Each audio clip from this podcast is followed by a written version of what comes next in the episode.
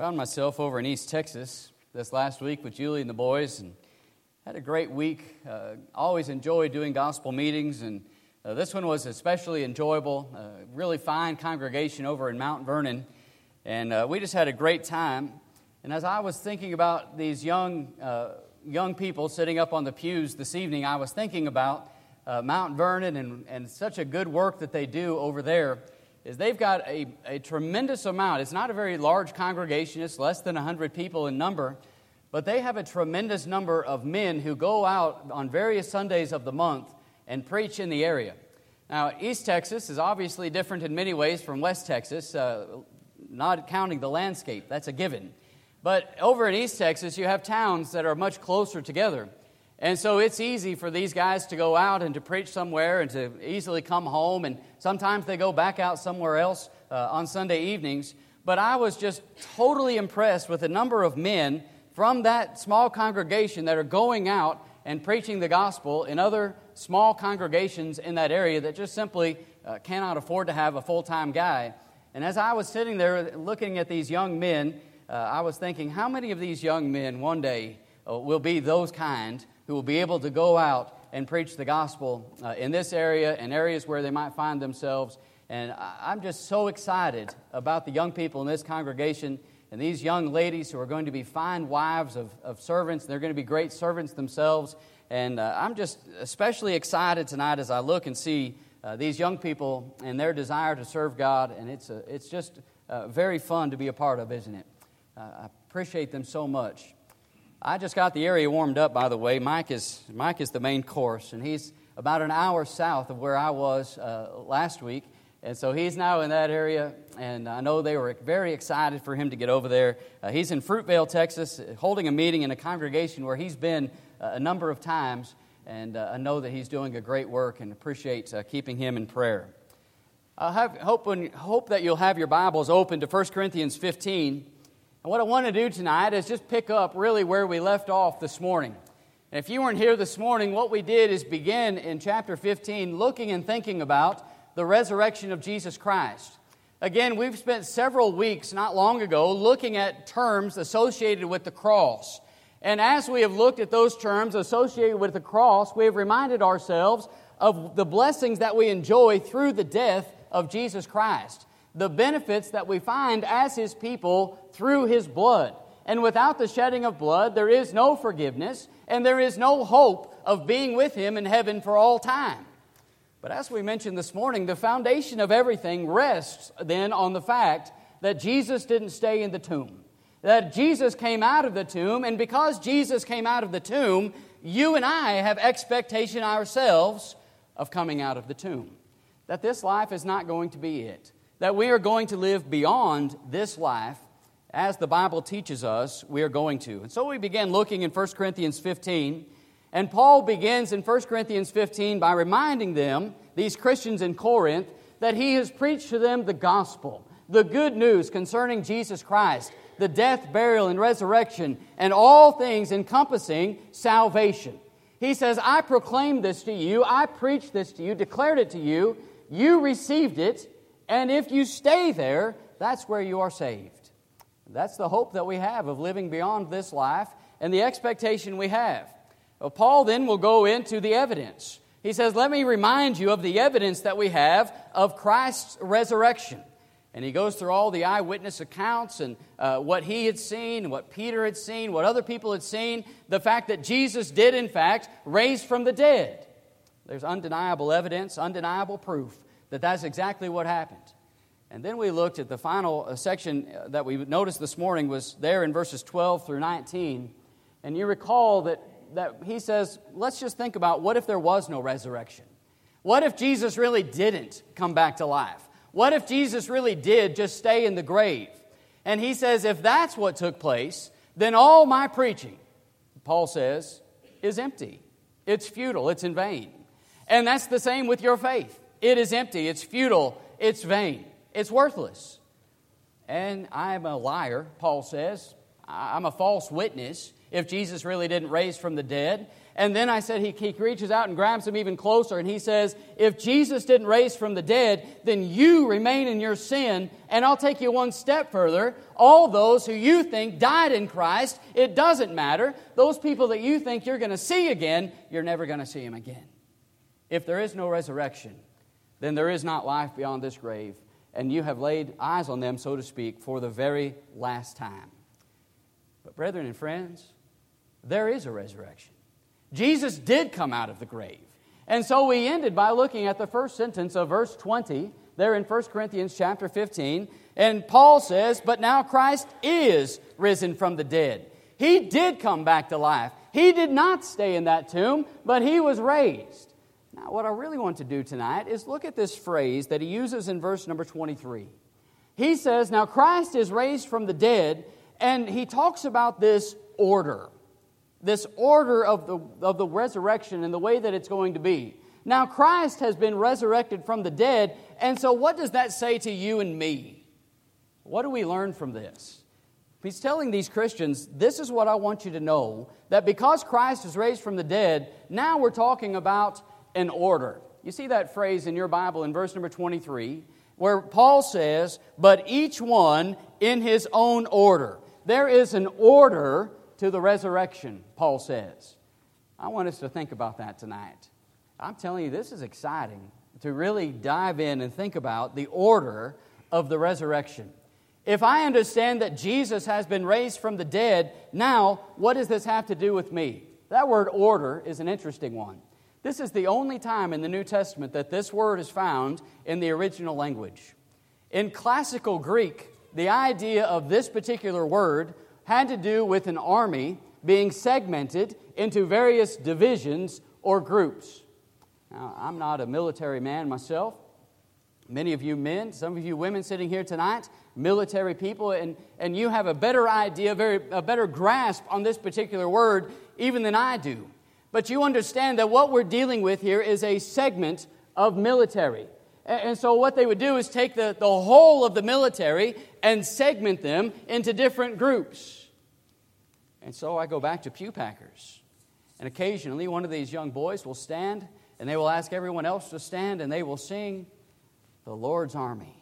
They will lead us in that song, The Lord's Army. I may never march in the infantry, ride in the cavalry, shoot the artillery, fly over the enemy, but I'm in the Lord's army.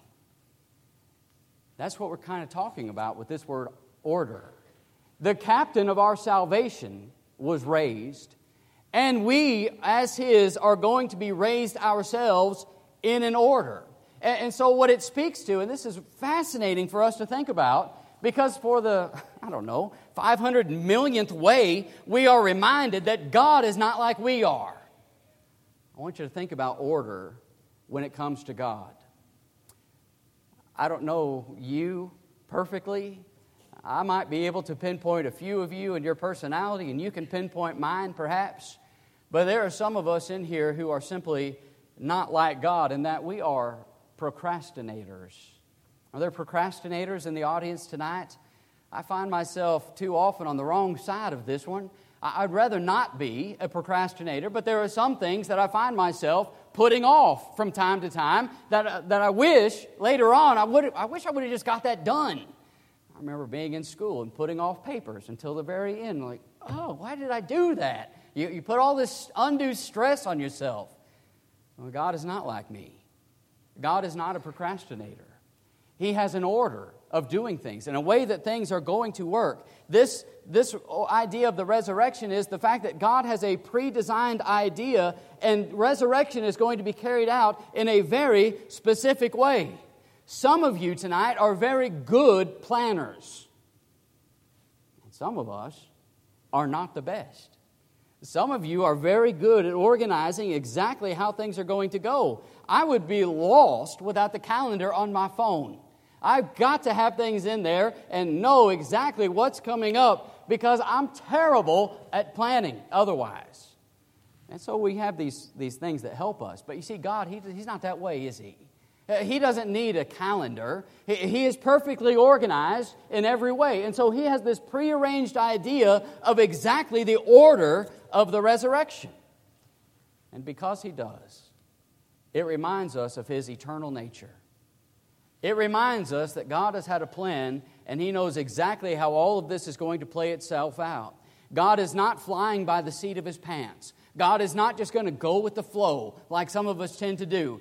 God has a specific plan and He is going to see it through all the way to the very end, a specific order, and so it speaks to His eternal nature. Friends, it also speaks to His power power that you and I simply do not have. But God, in His power, knows exactly the order of how this is going to go, and certainly it speaks to His design. But that word order is very important to our conversation tonight. It's very important to our study there in 1 Corinthians 15 and verse 23 because Paul says God has an order that the way this is going to go. He knows exactly how all of this is going to play out. Now, what's the order? How is all of this going to play out? How is all of this going to be perfectly arranged? Well, this is how it's going to start. It's going to start with Jesus. Christ, the first fruits. Verse number 23. Each one in his own order. And it starts with Christ, the first fruits, there in, in chapter 15 and verse number 23. That word first fruits, if you keep your finger there, you go back to the book of Leviticus and you look in chapter 23.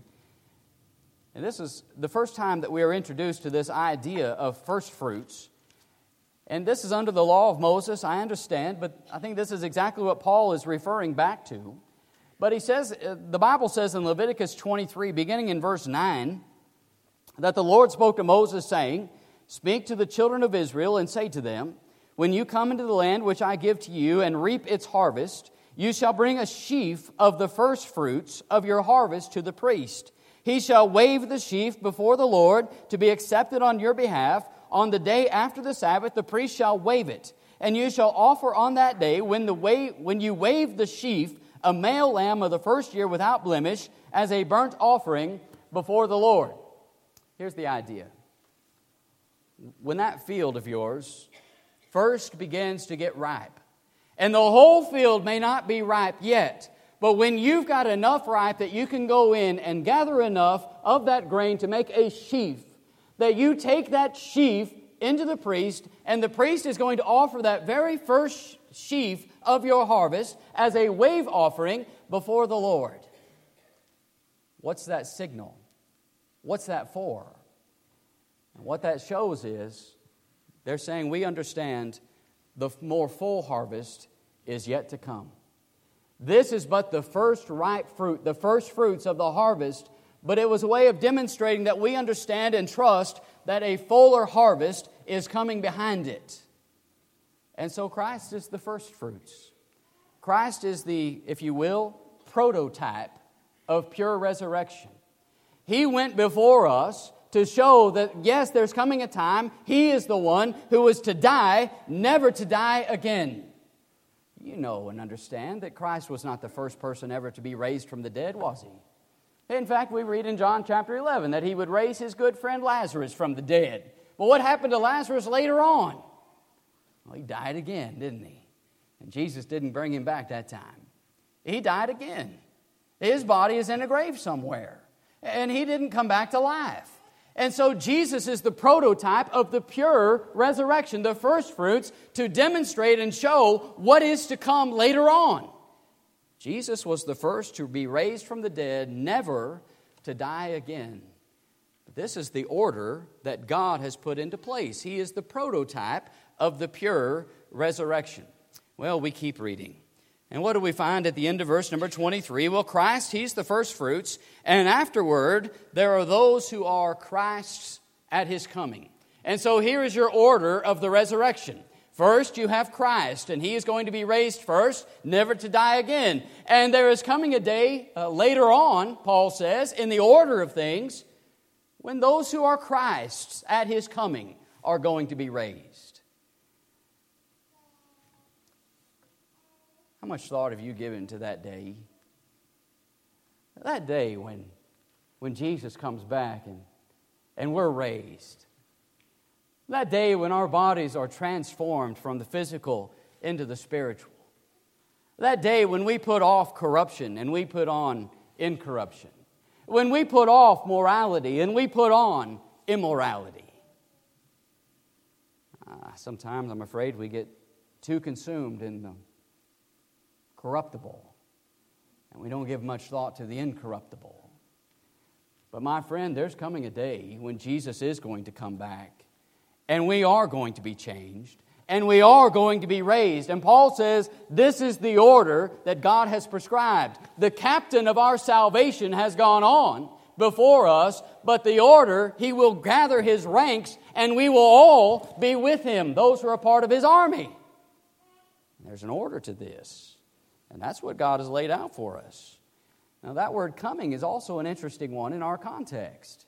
We've looked at the word order, now think about the word coming for just a second. That word coming is also interesting in that it is, is a word that uh, was used to show that an important dignitary, a king, a monarch, was going to pay a visit. And so, whenever the king or the monarch was coming, uh, that was a big deal, right? And so, you were preparing for that. And you were going to throw a great big feast, and there was going to be a, a big show put on because somebody very important was about to show up. They were coming. But there's a second definition for this word coming. I think of Paul Revere. You know, the British are coming, the British are coming. It's an invasion. And that's another way that this word can be used an invasion of an enemy taking on another nation. And so, if you please, as we think about this coming, when, when Christ is coming back, Oh, we certainly can look at this as a monarch, as the king is coming.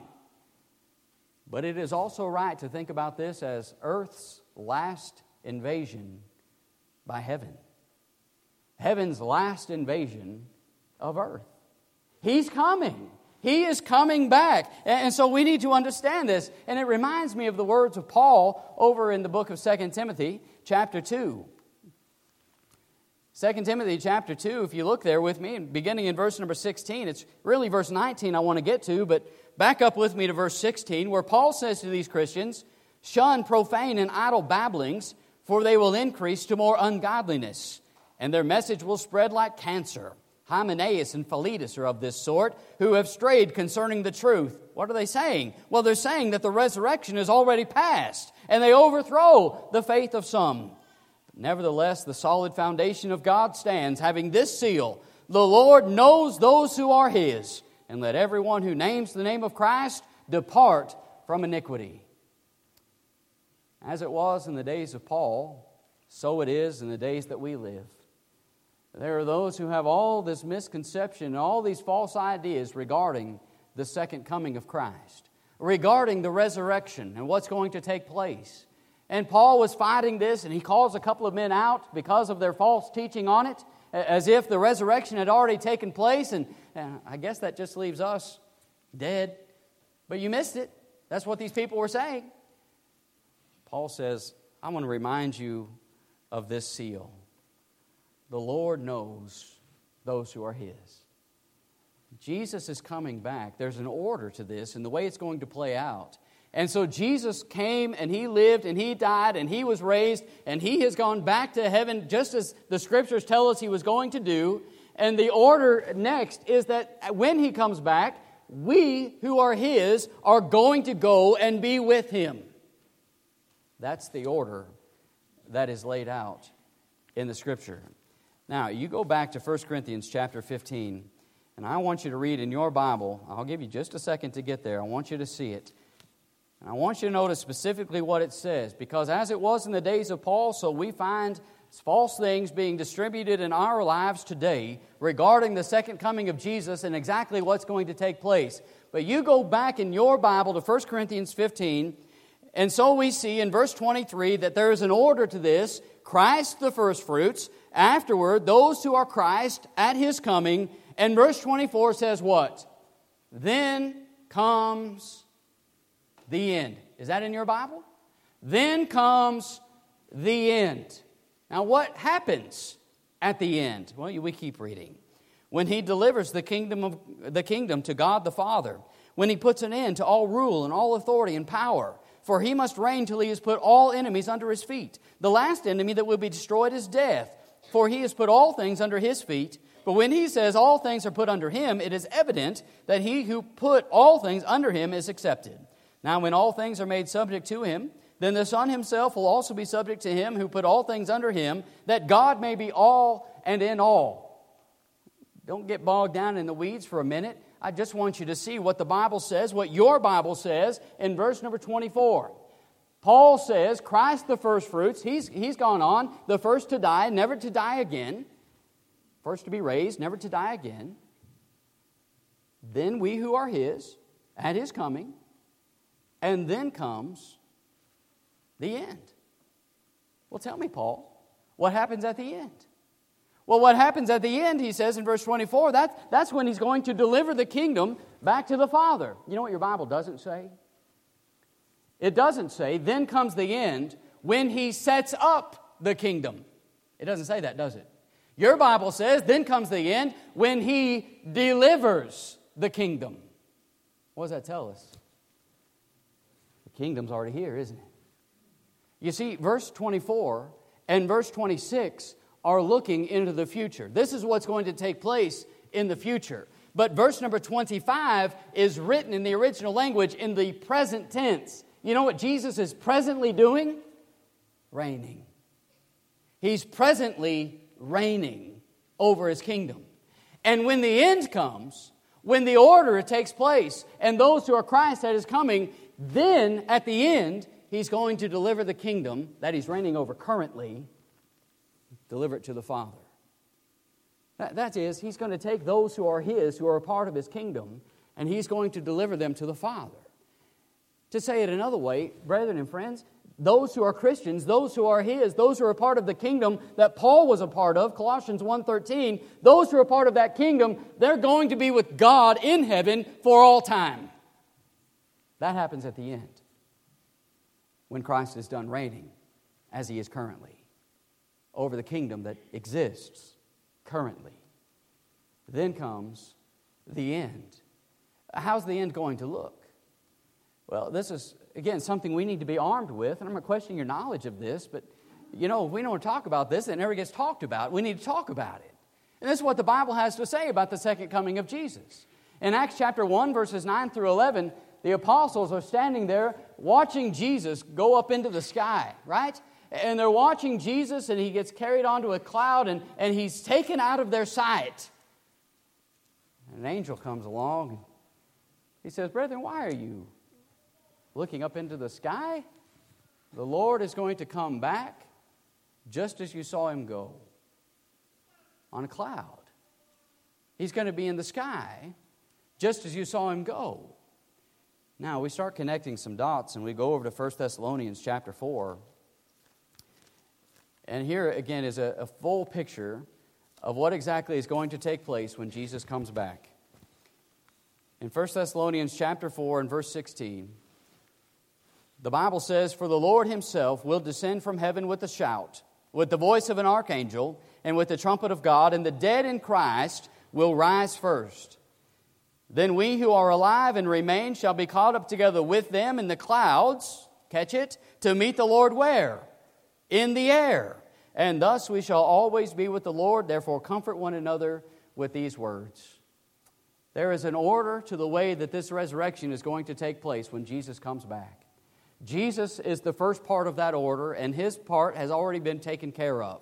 He has already died, he has been raised, and he will never die again, and he is reigning over his kingdom from heaven even today. But he's coming back. The Bible says he's coming as a thief in the night. And that is, it's not determined for us to know. It's going to be a secret the day that he comes back. And some have taken that a step further and said, well, he's going to come in secret. And that's not what my Bible says. It is yours there in 1 Thessalonians chapter 4 and verse 16? That's going to be pretty loud, isn't it? Uh, the Bible says that when Jesus comes back, it's going to be with a shout and with the voice of an archangel and with the trumpet of God. That doesn't sound too secret to me. You're going to hear it. When he comes back, you're going to know it. You need to be prepared for it. Brethren, he's coming back. And when he comes, judgment will begin. Matthew 25, verses 31 through 46. When he comes back, uh, this earth is going to be destroyed. It's going to be burned up. 2 Peter chapter 3, verses 10 through 18. And so as we begin to conclude our study tonight of 1 Corinthians chapter 15, I want to go on just a little bit further, and I want to begin to wrap this up. Because I think this is vitally important for us to get and get a hold of.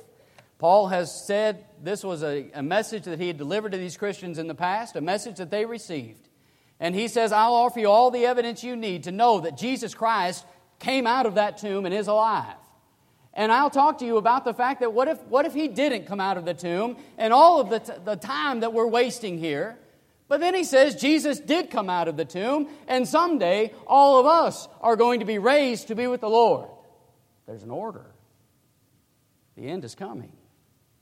And so he drops down and he says, Otherwise, verse 29, what will they do who are baptized for the dead if the dead do not rise at all. Why then are they baptized for the dead? Why do we stand in jeopardy every hour? I affirm by the boasting in which you and I have in Christ Jesus our Lord, I die daily. If in the manner of men I have fought with beasts at Ephesus, what advantage is it to me? If the dead do not rise, let us eat and drink, for tomorrow we die. Do not be deceived. Evil company corrupts good habits. Awake to righteousness and do not sin. For some do not have the knowledge of God, and I speak this to your shame. Beginning in verse 29, it's as if he reverts back to where he concluded in verse 19. All of those things that we don't enjoy, all of the things that he says, if Jesus didn't rise, then you know we're just wasting our time. And he, he uses this phrase in verse 29, and uh, I think it's a difficult thing to translate. People have struggled with it. And as I read from the New King James and you read from other translations, you're going to find that they read a little bit differently. But he talks about this business of being baptized for the dead. Well, some denominations have taken that and run with it, and, well, simply, there's no authority for such of, of me being baptized by proxy for somebody who's already died. That, that I can be baptized for somebody who's dead and that's going to change their eternal state? That doesn't make any sense. I can't be baptized for anybody any more than I can repent for somebody. I'm going to stand in judgment for me, and you're going to stand in judgment for you. The Bible says that very clearly. So he's not talking here about somebody being baptized for somebody else and changing their eternal destination. That's simply not going to happen, and it's not true. What is he saying? Let me ask it very simply. Can I ask you in this auditorium tonight who have been baptized for the forgiveness of your sins, who have obeyed the gospel, who have been added in doing so by the Lord to his church? Can I ask those of you sitting in this auditorium tonight who have done that, why did you do that? Why were you baptized? You know the answer? because you expect to live after you die. Because you expect that there is life beyond the grave. And that's the point that he seems to be making to me in verse 29. If the dead do not rise, then why were you baptized? That's what he's asking these Christians. If there is not life beyond the grave, then why would you do that? And he's asking them to look inside themselves and to answer the question. You know why you obeyed the gospel. Because you expect to, to live after you die. The dead are going to be raised, and they're going to be with Jesus. You were baptized because you knew that there is life beyond the grave. You were baptized with the resurrection being a reality in your mind. There's every reason to believe that because that's exactly what the Bible says is going to happen. And I say again tonight that you and I have no hope of being raised from the dead if Jesus wasn't raised from the dead. But because Jesus was raised from the dead, you and I expect ourselves to be raised from the dead and to go on and to be with Him after He returns. Isn't that right? tonight? How much hope do you have? You know, we pull verse 33 out, And I suppose it's okay to do so. I do it myself from time to time. But you've put that back in its context of what he's dealing with there. And he says, Don't you, don't you let Hymenaeus and Philetus, don't you let these men and their word that's going to spread like cancer, don't you let them deceive you.